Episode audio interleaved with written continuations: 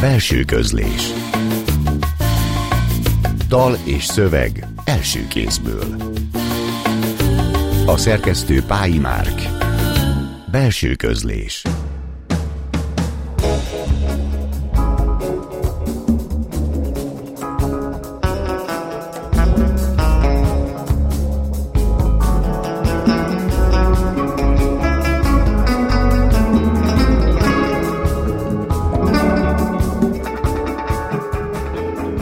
estét kívánok! A Klubrádió zenés irodalmi műsorának mikrofonjánál Szegő Jánost hallják. Ebben a műsorban megszokhatták, hogy hétről hétre egy írót vagy egy költőt látunk vendégül, aki felolvassa saját szövegét, és magával hozza megmutatja a számára meghatározó zenéket is. A mai vendégünk Zeke Gyula, író és kultúrtörténész. Szervusz Gyula, köszöntünk a stúdióba, és köszönjük, hogy elfogadtad a meghívásunkat. Szervusz, én köszönöm és köszöntöm a hallgatókat. Mivel történészként elsősorban az izgalmas mikrotörténeti aspektussal foglalkozod, illetve kulturális közegek hálózati használatával, lett legyen az kávéház vagy borbélyszalon, a te életed néhány apró bonzanatával kezdenék. Például az, hogy október 16-án ünnepled a születésnapot, hadd köszöntserek az első között egy kis ajándékkal, aminek a nevét természetesen nem mondhatom be így az adásba, de egyik cikkben azt olvastam, hogy régi kedvenced, talán az emlékezést is elősegíti a maga Prousti Madeleine sütemény módján. A hallgatók nem látják, de én igen, hogy két darab melódia csokoládét vettél elő, de cseréljünk, légy szíves, mert amit nekem adtál, abba több a cukor. Jó, akkor cserélünk az e másikra, úgyhogy ezt majd valamelyik zene alatt esetleg el is majd szólhatod.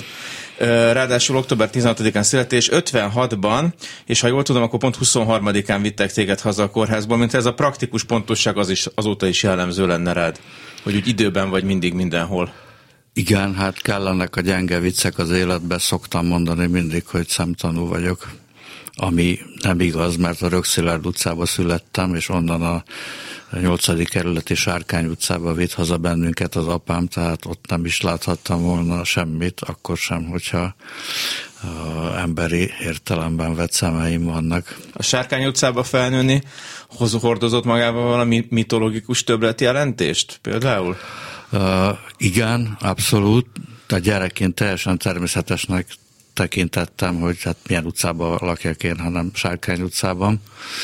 És amikor a nagyon-nagyon fontos barátaimmal közülük, sajnos már nem mindenki él, emléktúrát tettünk a fiatalkori budapesti helyszíneinken a 80-as évek második felébe, és elvittem őket oda a Sárkány utcába, a Kálvária térről indulva, ugye Diószegi utca, ami régen Örömvölgy utca volt, a, az iskolám, a Dugonics utca, a Dési Huber freskók vannak, akkor ugye nem avval a szemmel néztem, de most már ez, ez is hozzáadódik akkor a Sárkány utca, Mező Imre út, ugye ez volt a szocializmus kori neve sarkon, ott volt az én gyerekkoromban, a születésemtől mindössze 1962-ig éltünk ott, ezt hozzá kell uh-huh. tennem, tehát ezek abszolút kis gyerekkori emlékek, amik a első prózakötetemben a idősből egy három újabb államon van a Kerami című fejezetbe írtam meg. Ott egy kocsma volt, rendes plépulttal, és oda én néha elkeveredtem, tehát természetesen alacsonyról nézve az ivókat, a pultot, mindent, a világot, de ezek nagyon-nagyon intenzív emlékek, és akkor a 80-as években még szintén valaki próbálkozott egy vendéglátóhelyjel ott, és kínált egy pálinkát, aminek azt a nevet adta, hogy sárkány könnye. Oh. Na, azt én nem csak megittam, hanem ki is csordult az a könny a szememből, mert annyira bűnrossz, ihatatlan pálinka volt, tehát az volt az ital üzenete, hogy nem, nem, nem érdemes visszamenni sehová. Azóta pedig, mintha a kínai negyed egyik sarka is lenne, ez igen, a Sárkány utca, igen, tehát no man igen, igen, oda, igen, igen. oda reppent a magyar. Sőt, konkrétan kínai bolt is, hogy most mi van, azt nem tudom, de amikor legutoljára azt alaposan néztem, hogy 15 éve, akkor az volt. És ott kanyarodott el a 23-as és a 24-es villamos, így talán egész sokáig egy nagy baleset igen. is volt ott a 90-es években, igen. patikába rohant be a 24-es villamos, és a mi beszélgetésünk is, mint egy elágazásokkal zajlana, Még ebbe a blogban megkérdeznélek, de részben, mintha válaszoltál is volna erre a kérdésre, hogy a helyekhez való kötődés és kíváncsiság az kapcsolhat való, kapcsol, tudod kapcsolni valami élményhez, vagy ez egy alkati hangoltság, hogy ennyire reflektálsz a terekre, és anélkül, hogy rákérdeztem volna például a Sárkány utcára, rögtön a Sárkány utcát előrántottad a zakót zsebéből. Inkább az utóbbi, inkább az utóbbi, tehát engem az, az, az életből mindig is az egyszerűségek érdekeltek. És a tér az ilyen szempontból egyszerű, vagy a hely? A tér élmény. A tér élmény, mert a legintenzívebb élmény az mindig egyszerű, és akkor azt dédelgeted, forgatod, építgeted. Uh-huh mint a csokoládé, aminek az íze se olyan, mint amilyen régen volt, megint egy korábbi. Semmi se olyan természetesen. Erre egyébként nagyon nehezen jöttem rá, ugye az ember 20-30 évig keresi a régi ízeket és élményeket, és akkor megint meg a gasztronómiába, szerelembe, bármilyen más kapcsolattal is ez a helyzet, hogy minden megismételhetetlen, örüljünk, ha egyszer megtörténik. Mert nincs meg az az íz, amire vágytam, ugye, hogy a kosztolány is írja. Meg lesz esetleg más, és arra kell figyelni. Na de például, hogy a zenéket milyen újra meg újra hallgatnod, azt majd a legvégén kérdezem meg az adásnak. Most jöjjön az első zene, amit Zeke Gyula hozott ma nekünk az adásba, a Kextől a család, és utána folytatjuk a beszélgetést.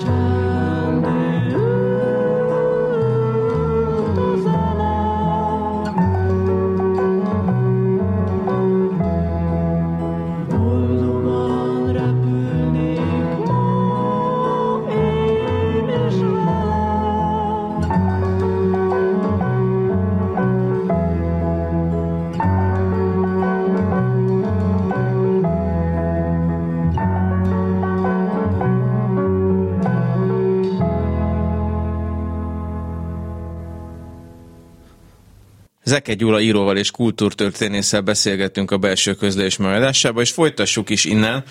Tudnék, az író és a történész personál uniója mennyire szétszállazható, akár időben, akár preferenciában. Egyáltalán ezzel a névjegyel, amit én most itt átnyújtottam a kedves hallgatóknak, mennyire tudsz azonosulni?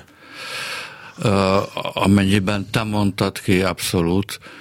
Ez nekem mindig nehéz, ugye az ember életében elkerülhetetlen ez a kérdés, hogy mi a foglalkozása, sokszor le kell írni, néha Népszámlálás van most például. Ugye, és és hát ez, ez nehéz nekem mondani, hogy mi vagyok én, mert nem tudom pontosan, de a, a két szakmának, szellemi megközelítésnek, nyelvi megközelítésnek az együttélése, ami a kérdésedben nagyon pontosan szerepelt, ez, ezt, ezt vállalom, ez a, ez a helyzet.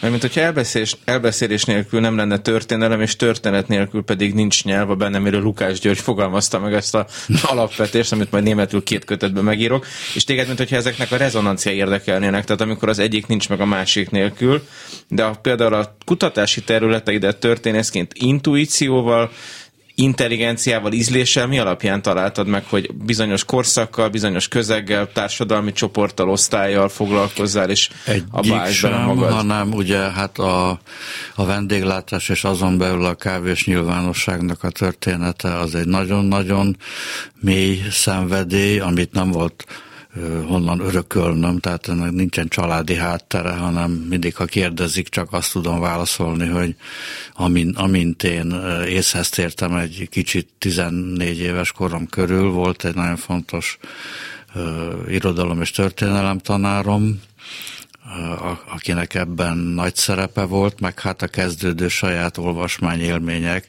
tehát amikor én feltetőleg Krúdi volt, az először ezt a szót leírva láttam, hogy kávéház, akkor pontosan tudtam, hogy, hogy ez az én helyem, terem, akkor is, hogyha éppen akkor vagyunk, ugye a 60-as évek vége felé nem létezett az olyan nagyon... voltak talán, ahogy német Gábor fogalmazza Hát szépen. a, a presszó nosztalgia és az, hogy fontossá vált a számunkra ma, annak megvan a maga emlékezett történet, ebben most nem mennék uh-huh. bele, mert ugye nincs rá idő, de az, az, az egy 90-es évek végi mitológia, míg a kávéház az, az, az engem legalábbis visszavezetett a teljes polgári múltba. És te még mondjuk ott, a, bocsáss meg, hogy a 60-as évek végén, 70-es évek elején kontinúsanak érezted, vagy mai fejjel azt érzed, hogy te ugyanabba a hagyományba, vagy ugyanabba a térbe léptél bele, amikor beléptél a Luxorba, vagy a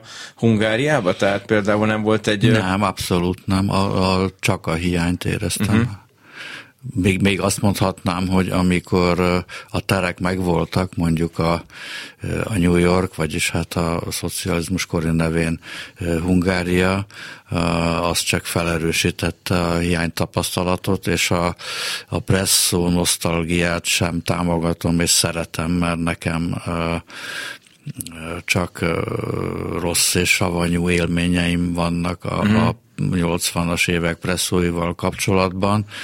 Amióta én Bambi törzs vendég lettem, az már a rendszer változtatás, hogy mondjam így, kis ódivatú módon után, tehát az nekem a 90-es években jött az életembe. Uh-huh ez, ez ugye mindenkinek megvannak a saját múltjával kapcsolatban a tételei és mitológiái. Nekem ez az egyik, nevezzük inkább kérdésnek, hogy vajon másfele ment volna az életem, hogyha én felfedezem a 80-as években a, a Bambit, mert ez nem így történt, hanem ez csak a 90-es évek elején Erről történt írtál már, vagy ez még egyelőre egy ilyen fejben futatott? Talán egyenesben még nem, de hát majd meg lesz ennek a, a helye, uh-huh. és a választott zenék egyikével ugyanez a helyzet, mond, hadd mondjam előre, mert nincs, nincs sok időm, ugye el fog hangzani a kextől a büdös sajt is. Igen, kiénekelted a számból a büdös sajtot. A, ki,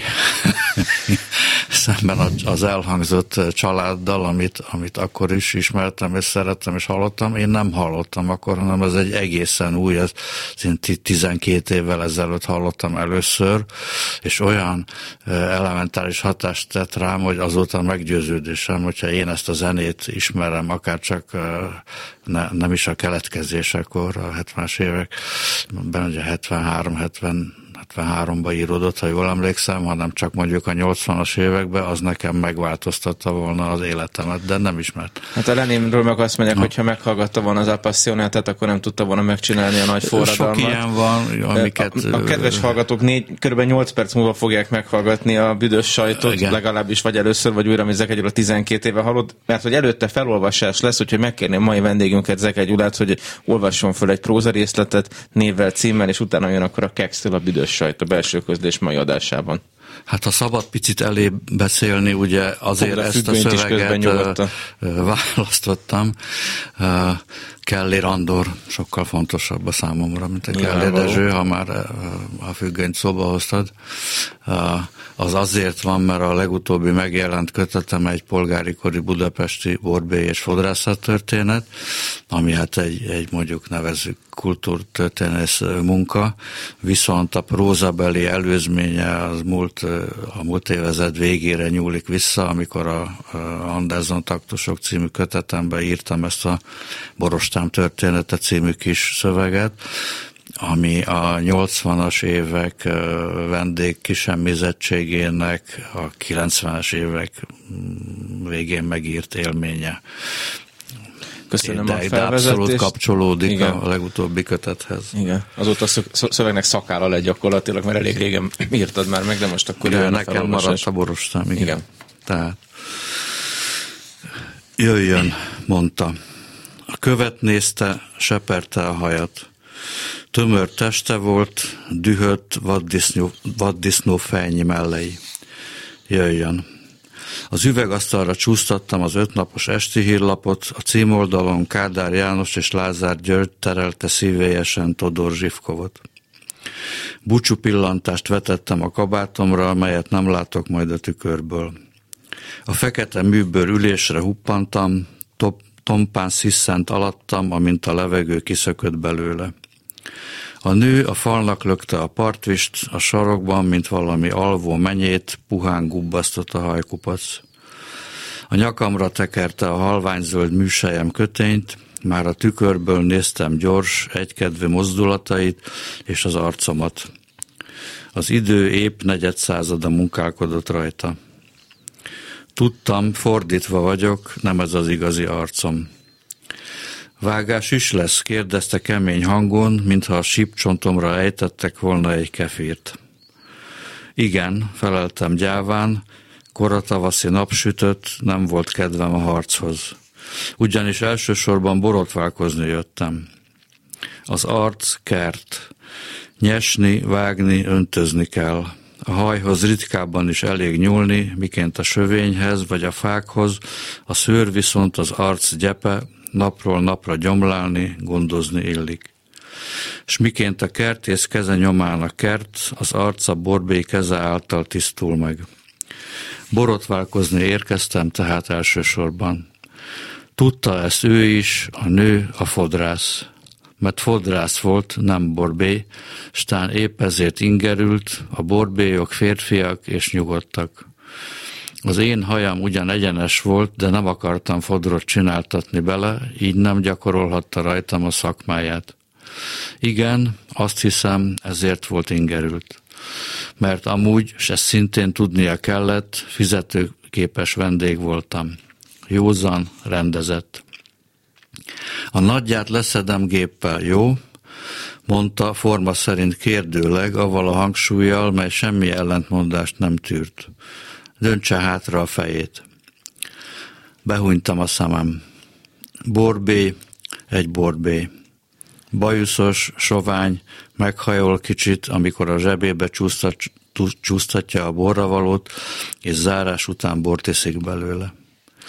Szívós, mint nemecsek apja, keze inas, körme tiszta, és majd csak három év múlva lesz tüdőbeteg. Zúgott a gép, életlen fogai vadul harabdálták a szőrömet. Ki is téptek egyet, felsziszentem. A nő azt mondta, Történésznek készültem. Bíztam az időben.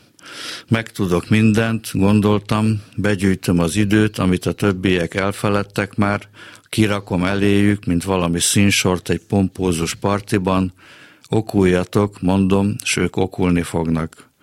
Hinni fognak nekem, mert nem az országházban, nem a bíróságon, és nem is az egyetemen, hanem a borozóban és ilyesféle helyeken rakom eléjük. Ahogy a növény hajlik, tiszta, nettől ruganyos mozdulattal. A rilkei imperatívus fűtött, nem mertem mondani senkinek, féltem, megmosolyognak, csak dohogott forrón a testem. Kész lett a nő. A tükörben néztem, vérzett a nyakam. Timsó. Csak apja Timsóért nyúl a pultra, lehajol és tapintattal megdöfödi a sebet. Azt is mondja talán a kutyafáját. Nyugtalanított a könyvek dohos illata. Igaz, doh szaga is van az időnek, megcsapott az is. De nem csak az van neki. Van például borbélyüzlet illata. Szellőztetés, röpke szavak a politikáról, az élet dolgairól általában, magázódva persze, az újságok hangja, amint lapozzák őket, tubusok, szerek, üvegek, ahogy a fej körül kitartóan csattog az olló, mint valami munkába állt madár, a fenőszély hersenése, arcok, tekintetek a tükörben, az ívelt monotónia gyönyöre, köhögés. Választott szakmám könyvei nem tartalmazták a zajoknak, neszeknek, a társas beszédnek, s végképp nem a szellőztetésnek ezt az illatát, ez nyugtalanított, miért csak a dokszag maradt az egészből. Történész leszek, gondoltam, s majd olyan könyveket írok, melyek tartalmazzák a zajoknak, neszeknek, a társas beszédnek és a szellőztetésnek ezt az illatát, és abban is hittem, igen, hittem benne, hogy az emberek elolvassák majd a könyveimet, vagy a borozóban legalábbis, ahogy mesélem őket, beléjük hallgatnak kicsit, és az idő roppant tartalma ismét az életé lesz. A nő gyors mozdulatokkal meszelte a képemet, szúrosan nézett, adta, s vissza is vette mindjárt a hapsa pamacs hűvösének örömét. Vaddisznó mellei a fejem körül döföttek, vérem áttört a habon. Meg kell írnom mielőbb a könyveimet, késő már is, ez a nő fodrásznő láthatólag mégsem ismeri már a borbély üzlet illatát, bizonyára azért nem beszélget velem, csak a munkatársnőivel, hogy mennyi volt és hol az a blézer, pedig beszélgethetne velem is az élet dolgairól általában, vagy legalább a politikáról, hogy miként tereli Kádár János és Lázár György Todor Zsivkovot, végtére az 1905-1907-es kormányzati válságon már túl vagyunk. Láttam a tekintetében, nem érti ezt a vágyamat a borotválkozásra, és tudtam, értetlen ingerültségéért is engem hibáztat. Fizetnem kell majd mindezért, tudtam jól, és előtte még az ollójával elintézi az egyenes hajamat, melyben nem akarok fodrot, semmi esetre sem.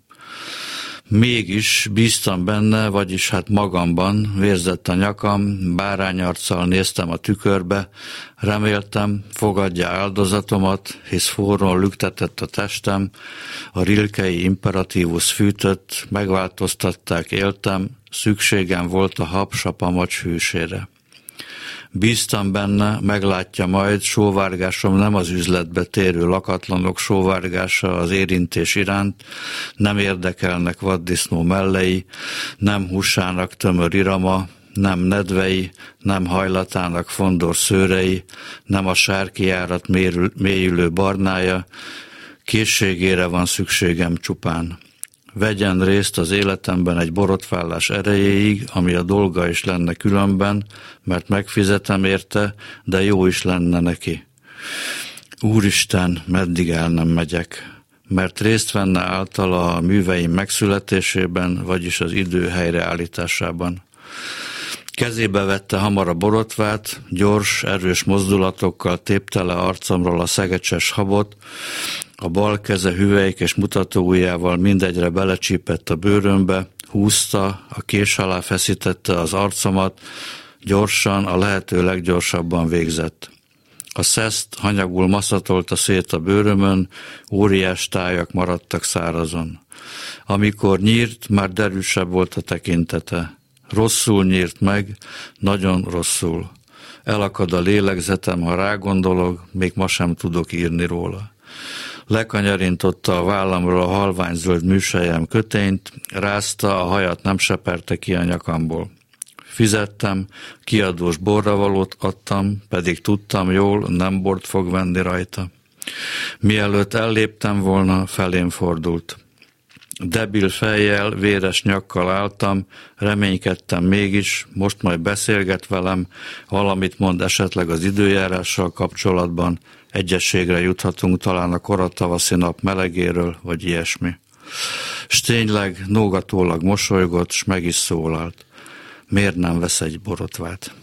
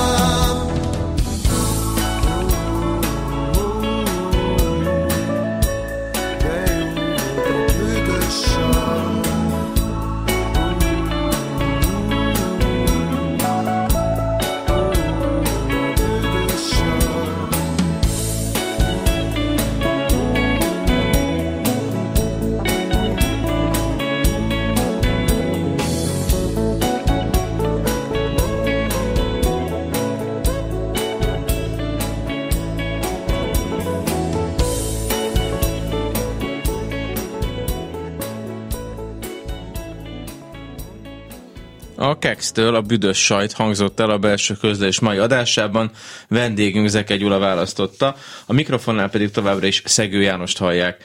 Amit az előbb hallottunk tőled, az is egy jellegzetes szöveget, ha csak egy mondatot kéne kihúzni belőle, vagy kiemelnem belőle, akkor ez a bíztál az időben lenne. Mondd csak az írói hangod megtalálásában mennyire segített, vagy mennyire jelentett éppen akadályt a kedvenc szerzőid? Tehát, hogy volt-e ilyen szempontból emancipál, felszabadító élményed, vagy éppen letaglózó élményed, ami ilyen szempontból a saját írást megteremtette a számodra? Olvasással kapcsolatban nagyon sok felszabadító élmény ért, de, de soha semmi nem kötött. Uh-huh erről azt gondolom, általában is az írásról azt gondolom, hogy akinek eh, van saját hangja, eh, abban nem lehet kárt tenni, azt előbb-utóbb meg, megtalálja. A különböző előképeknek a súlya, eh, árnyéka, vagy a, azt esetleg a utánzás veszélye mindig a fél tehetségek, vagy tehetségtelenek esetén. Vagy nem arról van szó, hogy egy szükségszerű előkorszak, hogy az ember mélyre megtalálja a saját hangját, előtte kipróbálja másokét, átlényegíti, vagy átpróbálja. Tehát azt hiszem, lehet arról is beszélni, hogy valakinek van egy utánzó korszaka, és utána abból valahogy kisül valami, vagy nem? Biztos számos példát lehet erre hozni, amit mondasz. Én magamra nézve ettől nem, nem tartottam soha se. Tehát uh-huh. Hasonlíthatok másra, amit más kívülről észrevesz, de ez olyan dolog, mint amikor megszületik egy gyerek, felnő, és akkor mindenki más családtagnak az arcát látja benne, és mindenkinek igaza van bizonyára. És hogy vélekedsz a kisebb, illetve nagyobb epikai formákról, nagyobb történetekről, mert ha neked inkább ez a kisepikai műfaj tér az otthon, amiben a flanőr tekintete tudja szervezni a szöveget, ha csak egy idézetet kérem mondanom a Mánditól, akkor az a kell lenni egy belső ruhatárnak mondat lenne talán, tehát hogy mint a te szövegeid is inkább ilyen belső ruhatárok lennének. Hát ami így szintiszta irodalomnak tekinthető, arra nézve ez bizonyára igaz, amit mondasz, de hát a, amikor a presszokról írtam, vagy a, a borbé üzletekről, hát ott se tettem félre a tollamat, úgymond, tehát a, a, azok azt hiszem lehet mondani, hogy nagy, nagy szerkezetek, hát nem irodalom természetesen, az vannak a klasszikus értelmében, de nem is történetírás a szó klasszikus értelmében, hanem valami határmesdjén vannak engem a legkevésbé az érdekel, hogy ki ö, hogyan nevezi el. Annyi formája a, van az irodalomnak, meg annyi lehetséges igen. meghatározása. A, a, a kérdés mögött, ami igazán fontos, és amivel én sokat küzdködöm és kínlódom, prózaíróként, az a fikciótól való idegenkedésem. Tehát nekem valami történetileg megfogható anyag kell legalábbis, vagy még inkább saját élettörténeti anyag, és akkor érzem biztonságban magam írás közben, miközben természetesen tisztában vagyok vele, hogy fikció, tehát képzelgés nélkül nem létezne irodalom. A Pink Floyd Money című száma után folytassuk a beszélgetést majd még erről meg a városokról, de most jöjjön akkor Pink Floyd Money.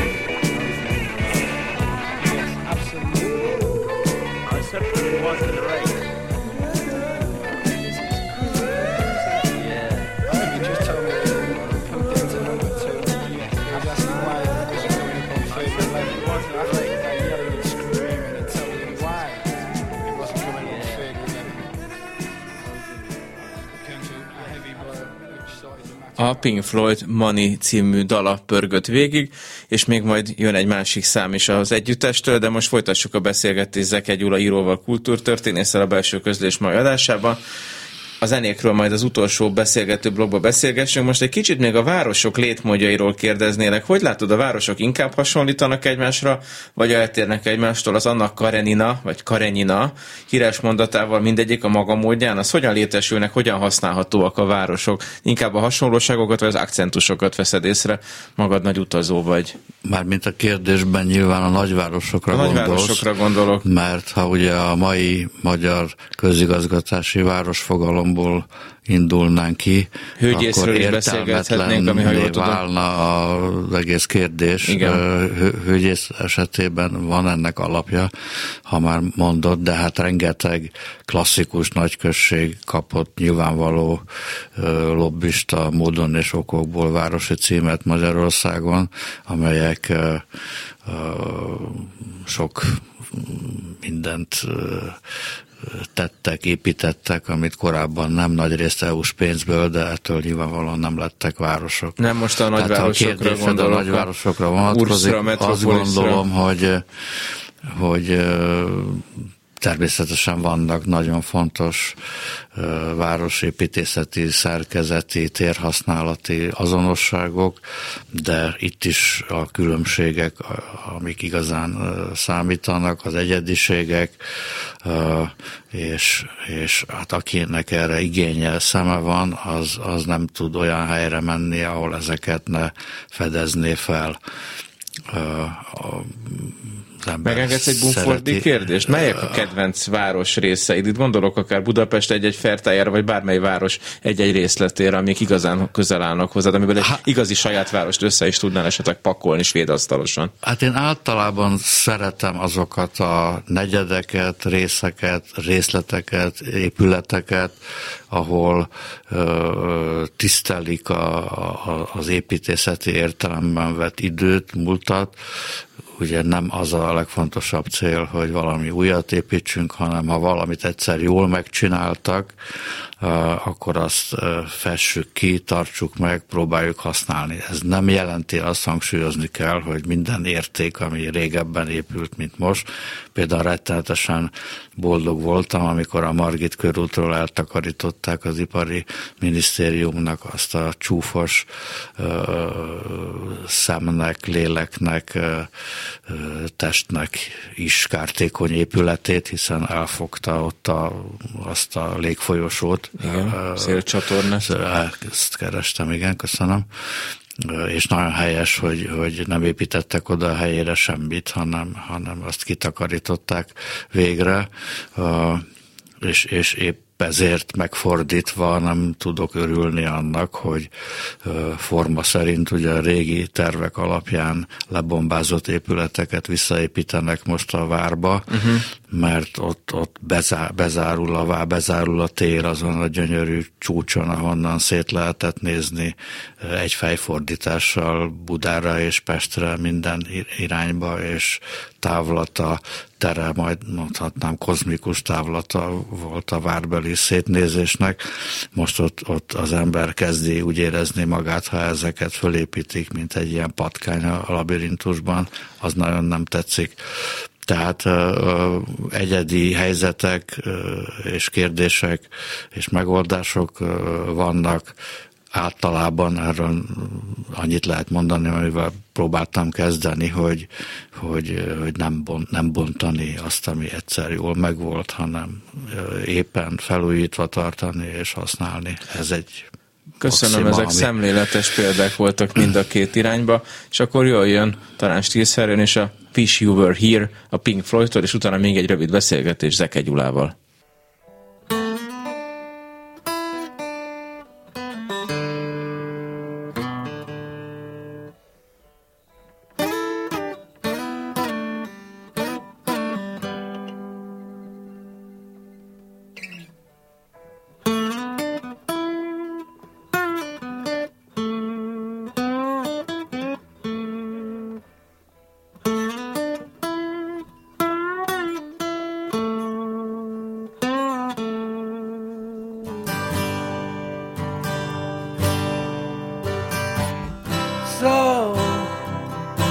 You think you can tell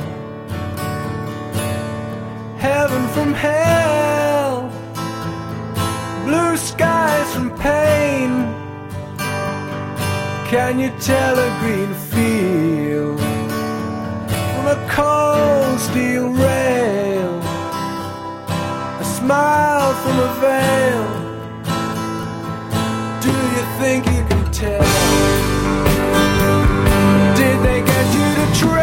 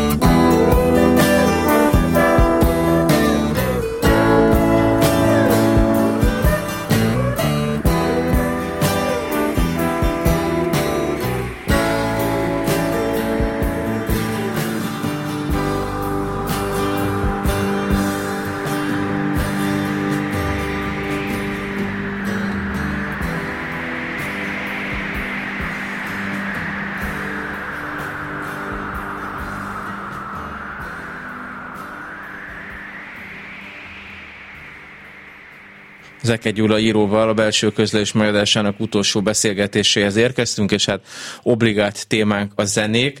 A jó kávéházban vagy presszóban mindig szól a zene, vagy nem szól mindig a zene?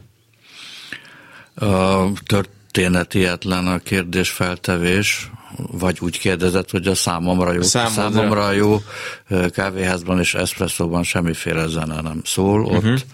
a beszélgetés hangjai szólnak.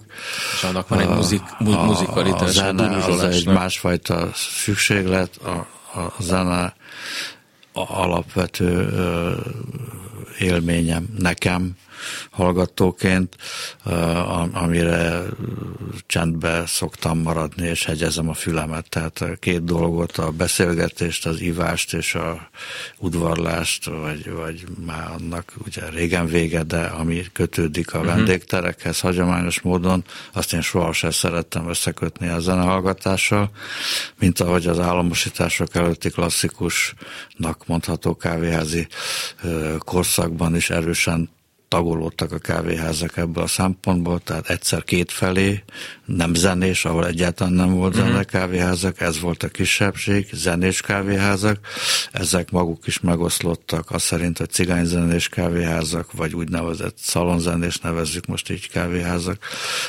voltak és, és ez erősen szegregálta a, ezekre a helyekre járó közönséget is, mert mert ezek egymással nehezen összefésülhető szükségletek. Akkor ezek másik kávéházak, most akkor térjünk a zenékre. Kíváncsi voltam, mit fogsz hozni. Kex és Pink Floyd 2-2 szám. Ezek a zenék hova kapcsolódnak? Élettörténetedben, személyiségedben, alkatodban? Mi alapján hoztad hát a, ezeket? a két Kex az ugye egy, egy, egy nagyon zsigerből, méről jövő szubkultúrája a, a, a magyar rockmuzsikának, nevezzem így, ami, ami az egész baksasós figurája, és maga a zenekar ugye nem, nem véletlen fulladt bele a 70-es évek elejébe, és szűnt, szűnt meg az egész. Mindenesetre felmut, felmutatott egy, egy olyan szubkulturális esélyt, amely azért folytatódott más-más módon és ágakban. A, a Pink Floyd a, pedig a, egy ilyen univerzális felszabadulás élmény a, a számomra ez a, ez a Wish You Were Here, amit most hallgattunk itt utoljára, ez egy ilyen örök gyász és hiánya eltávozottakért az én fülemben, és mélységes létszeretet egyúttal. Orfeuszi zene. Még egy utolsó utáni kérdést engedj meg. Mindig ugyanolyan kávét szeretsz inni? Vagy ö, ez is változik? Nem, a, a, a nem elég jó kávékra én kitaláltam már vagy 20-25 éve egy kis pancsot, egy keves, kevés tejszínhab, ott teszek bele, és, és megszórom holland kakaóporral, az, az úgy nekem nagyon jó, de hogyha ha komoly, erős olasz espresso kávét kapok valahol, abba semmit nem teszek, hanem azt úgy, ahogy van a lehető legforróbban fölhajtom. Én ezt a beszélgetést szeretném ezzel a forrósággal megköszönni, hogy itt voltál velünk, beszélgethetünk, és elhoztad a zenéket is. Még egyszer köszönöm Zeke Gyula, írót és kultúrtörténészt hallották, és egy kávéházat hozott ide a belső közlés stúdiójába. Köszönjük szépen, és további jó munkákat kívánunk. Én köszönöm a meghívást. A jövő héten Marton Éva várja önöket. Én most addig is, addig is megköszönöm figyelmüket. A szerkesztő Pályi Márk és a hangmérnök Csorba László nevében is további szép estét kívánok. A műsorvezetőt Szegő Jánost hallották. Belső közlés Dal és szöveg első kézből A szerkesztő Pályi Márk Belső közlés